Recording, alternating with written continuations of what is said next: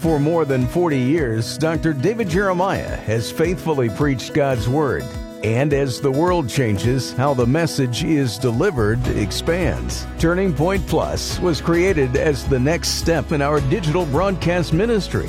And it's available instantly when you sign up to support Turning Point with an automatic monthly gift of any amount. Learn more and access more than 12,000 audio and video messages at turningpointplus.org.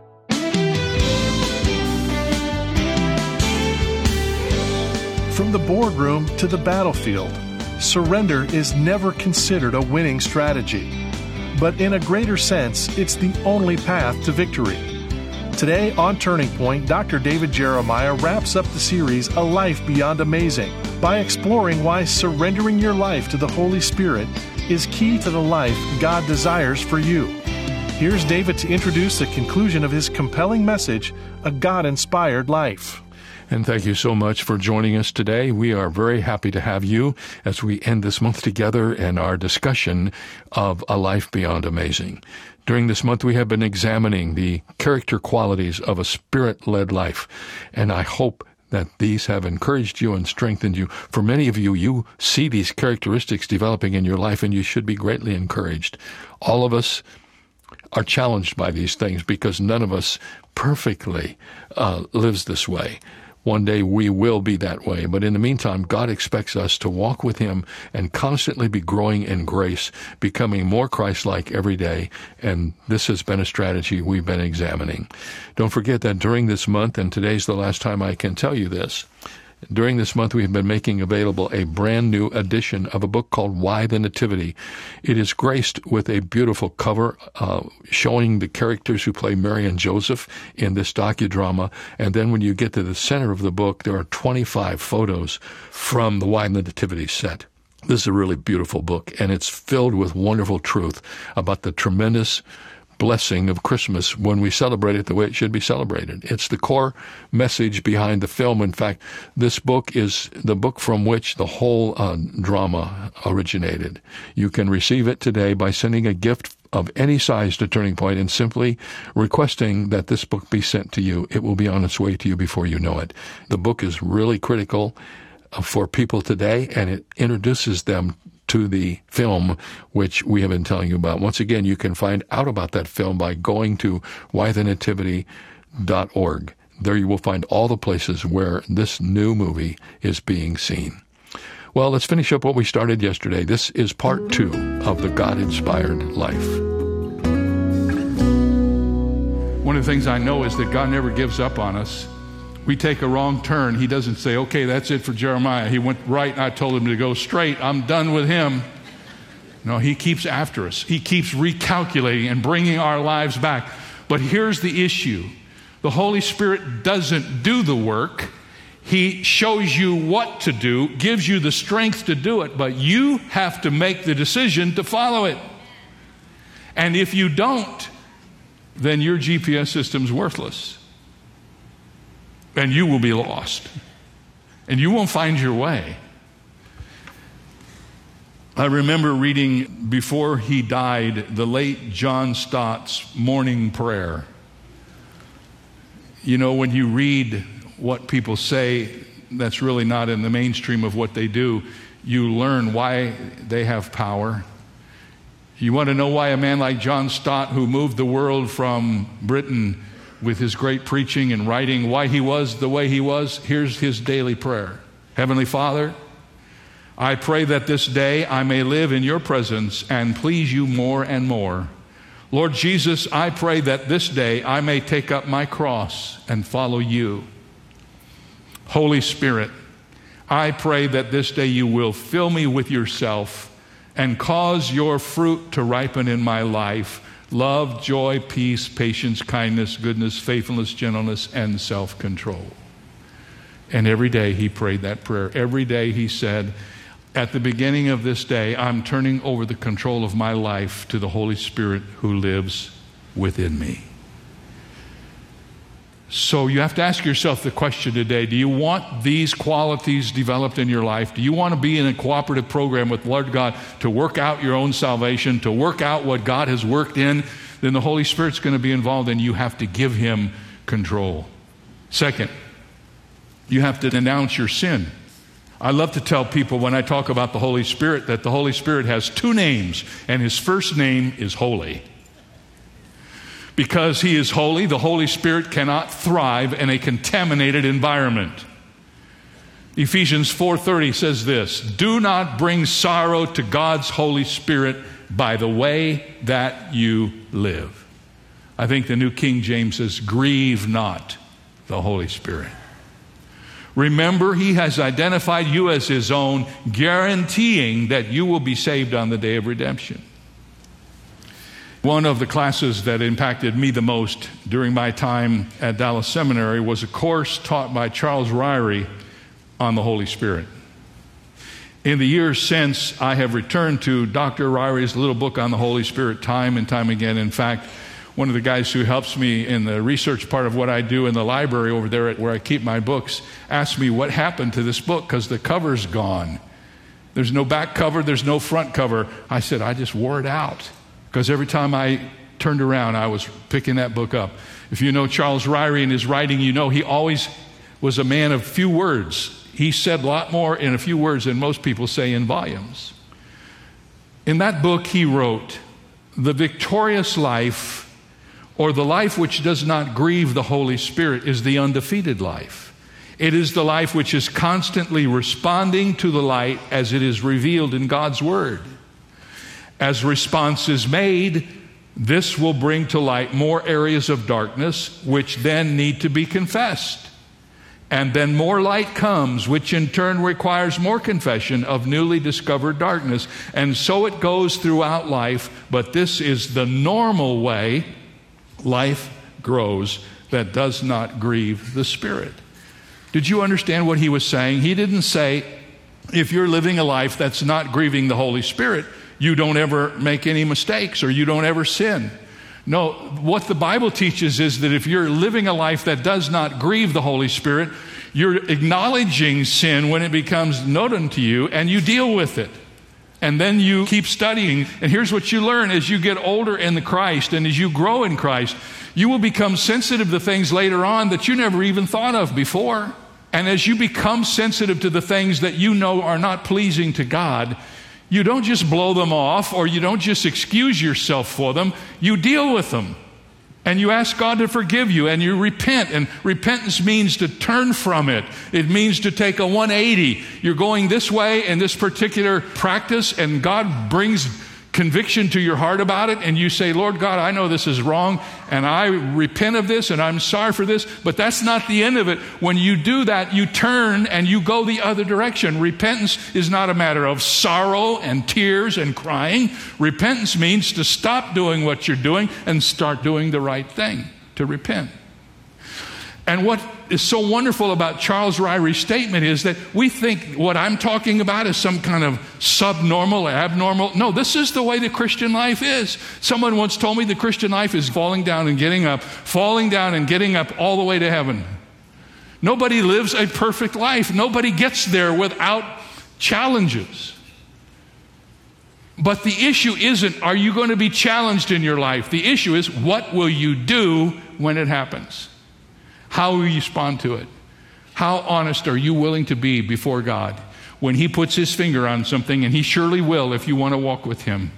And He'll say, That spirit you have toward that person is wrong. Lord God, I'm sorry. That's not enough. Go fix it.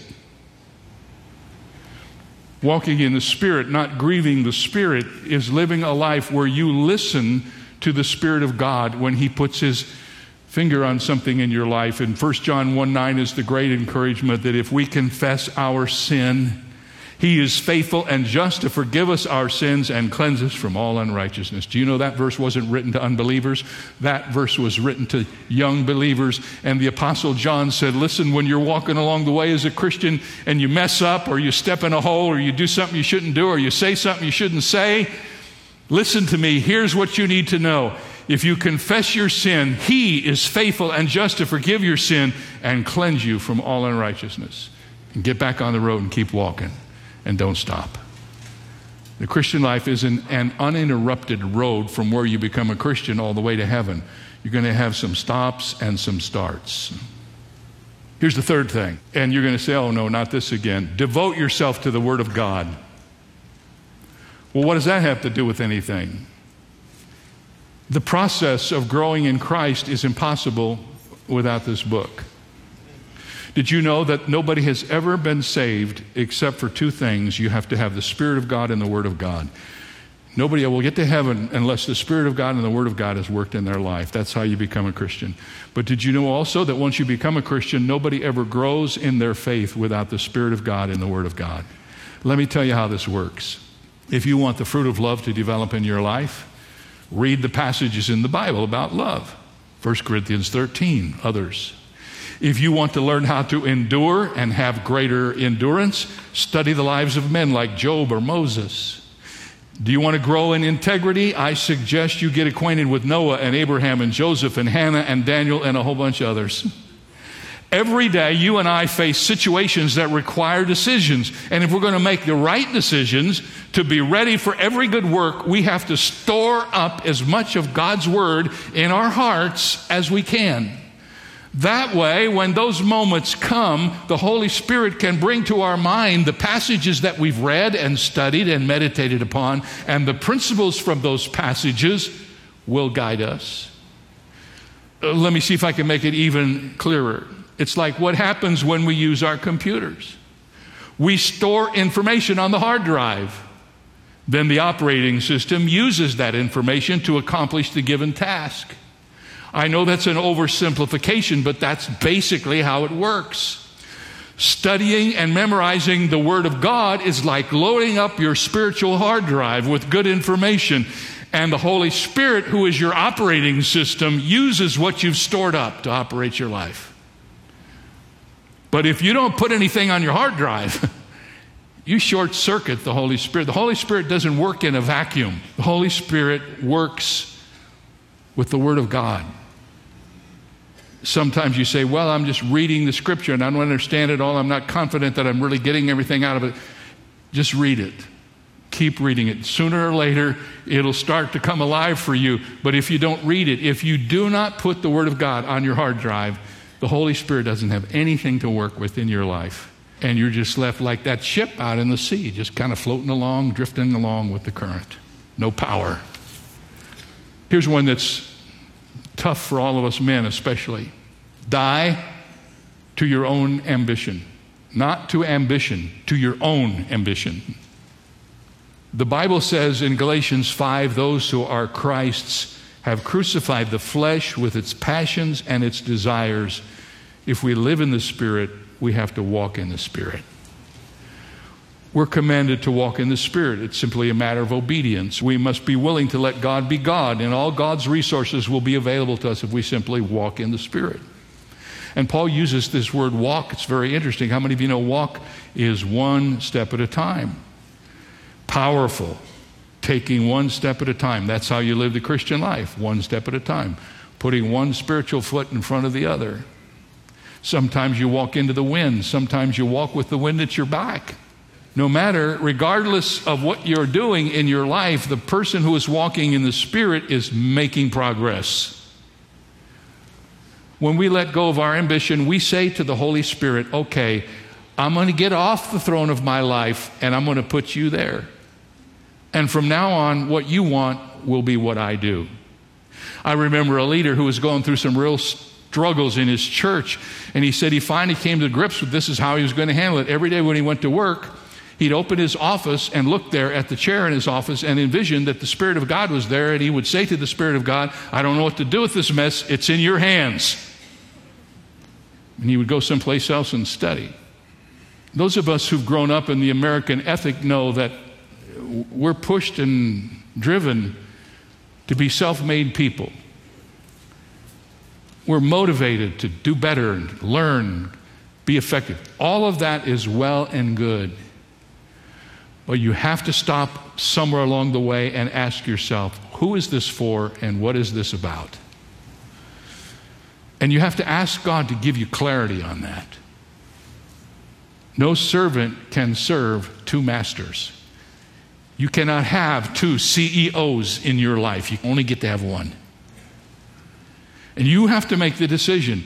The Lord God isn't going to make it for you. You have to decide, okay, I've been tooling along here in my boat with a whole lot less power than I think I should have. Maybe there's something else. And then just stop dead in your tracks and say, I'm going to let God take control. I'm going to let God run my life. I'm going to read His Word. I'm going to let the Holy Spirit direct me. Holy Spirit is the only one who can lead you into the life of power that you desire. Letting go of your ambition may seem risky, but I want to tell you something. God's plan for your life is way better than yours. Do you believe that? I'll tell you this when I got into college, I didn't have a lot of spiritual direction in my life. It wasn't until I was a senior that God called me to preach. So, in those early years of college, I was deciding what I was going to do.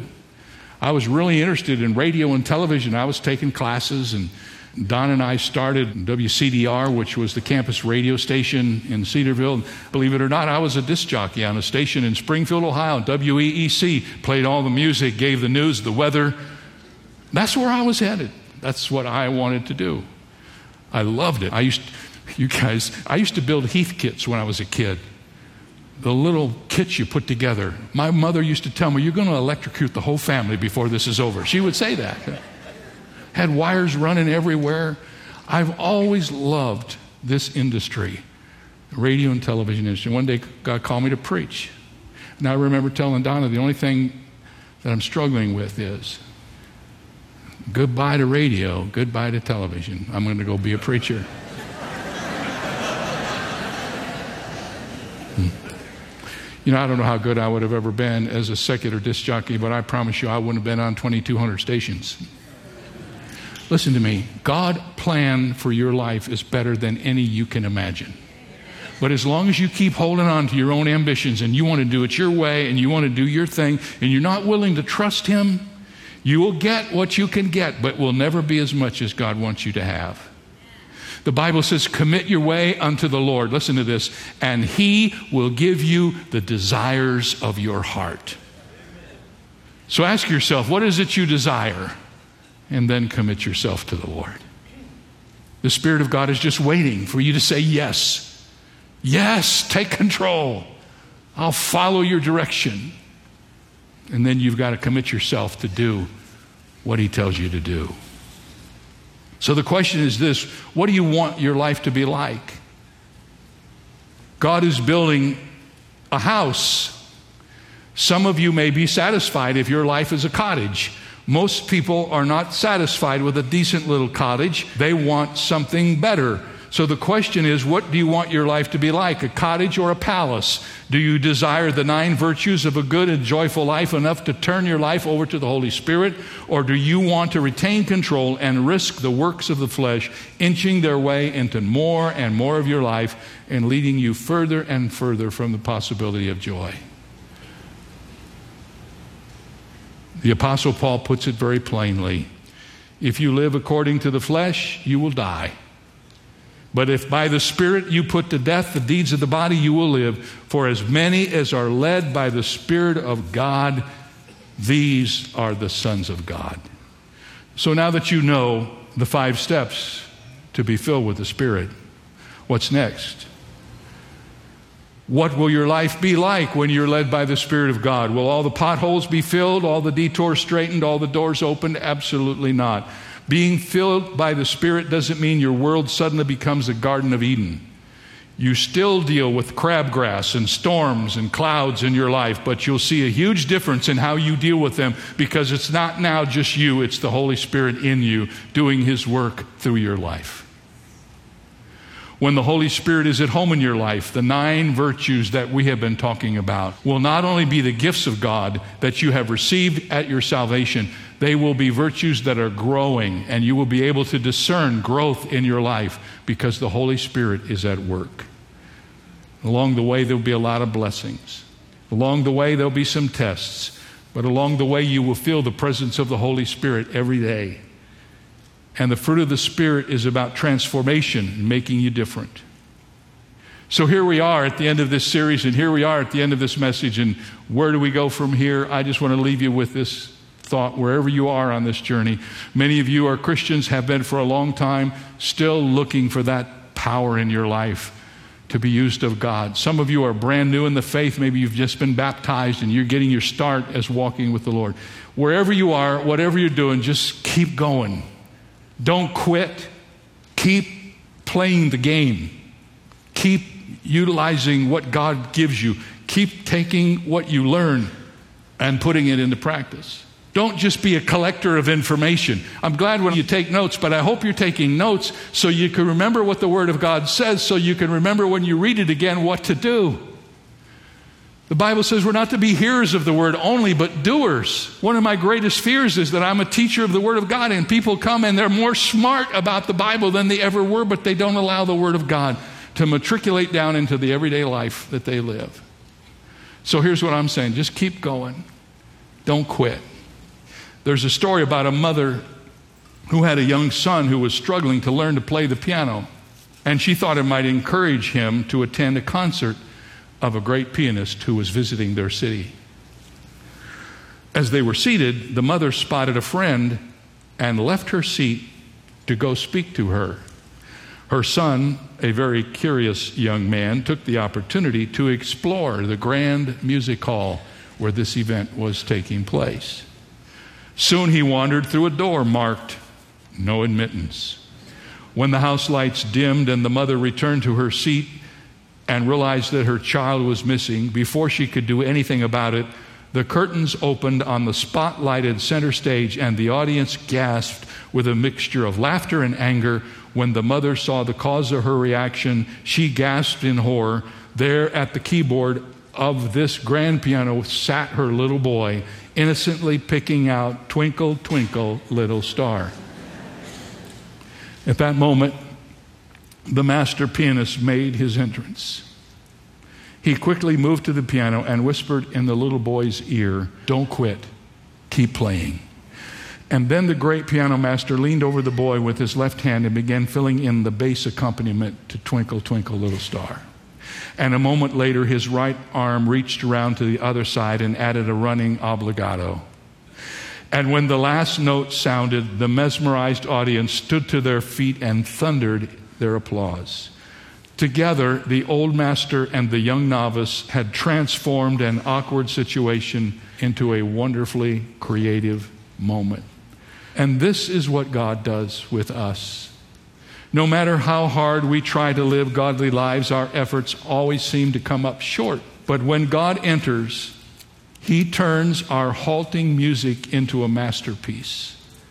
He takes our efforts done in good faith and He honors our efforts. But not only that, by His Holy Spirit, He transformed those efforts into something beyond what we could ever do if we had the best day of our life.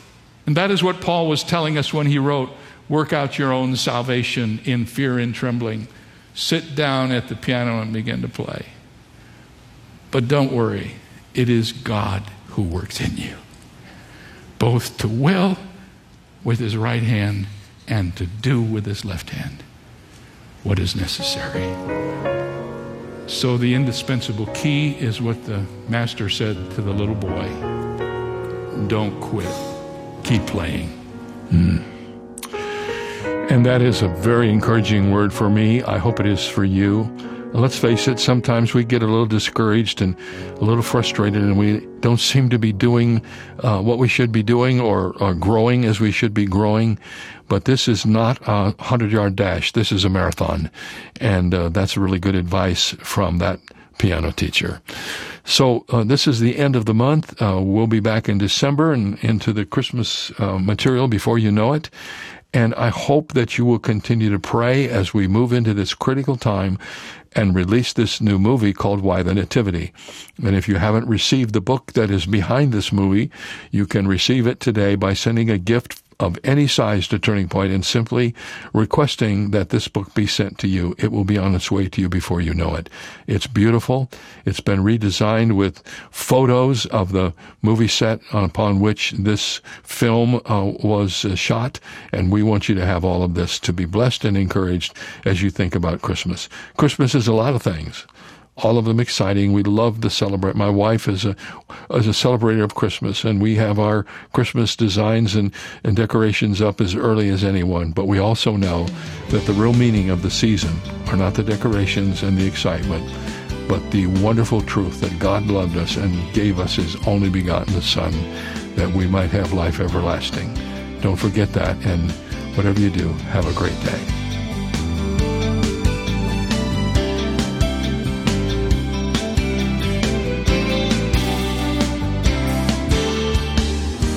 The message you just heard originated from Shadow Mountain Community Church and Senior Pastor Dr. David Jeremiah. If God is ministering to you through Turning Point, will you let us know?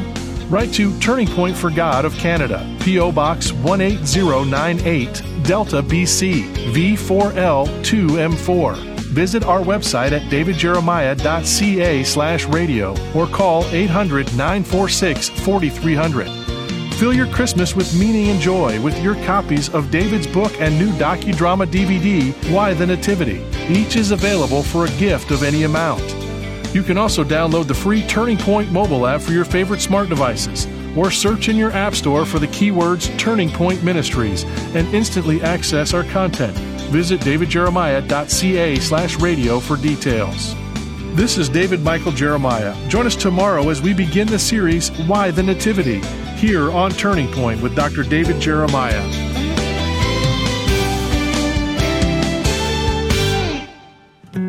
Have you ever wondered what your legacy will be? The Jeremiah Legacy Society from Turning Point was created for friends of the ministry who feel called to partner with Dr. David Jeremiah to deliver the unchanging Word of God to future generations. We can ensure that the impact we have reaches beyond our days here on earth. Visit our website at davidjeremiahgift.org to learn more about how you can be a part of the Jeremiah Legacy Society. If you're looking to celebrate the holiday season in a meaningful way, consider revisiting the story of the first Christmas. In the newest edition of his book called Why the Nativity, Dr. David Jeremiah looks in close detail at the people and events surrounding that special day. The book and brand new docudrama are yours when you support Turning Point this month with a gift of $60 or more. If you give $100 or more, you'll also receive the correlating CD album and study guide. Donate today at davidjeremiah.ca. A man was invited by a church to speak at a banquet. When he arrived, the pastor greeted him and said, I know you are God's sovereign choice to be our speaker. And that made the man feel good. But then the pastor said, The first three speakers we invited were unable to come. He was suddenly confused. He was glad God arranged for him to be the speaker, but his pride was hurt when he was the church's fourth choice. We all face this question at times, don't we? Is it better to be first in the eyes of men or first in the eyes of God? This is David Jeremiah, encouraging you to get on the road to new life. Discover God's sovereign choices on Route 66. Route 66, driving the word home. Log on to Route66Life.com and get your roadmap for life. That's Route66Life.com. Route 66. Start your journey home today.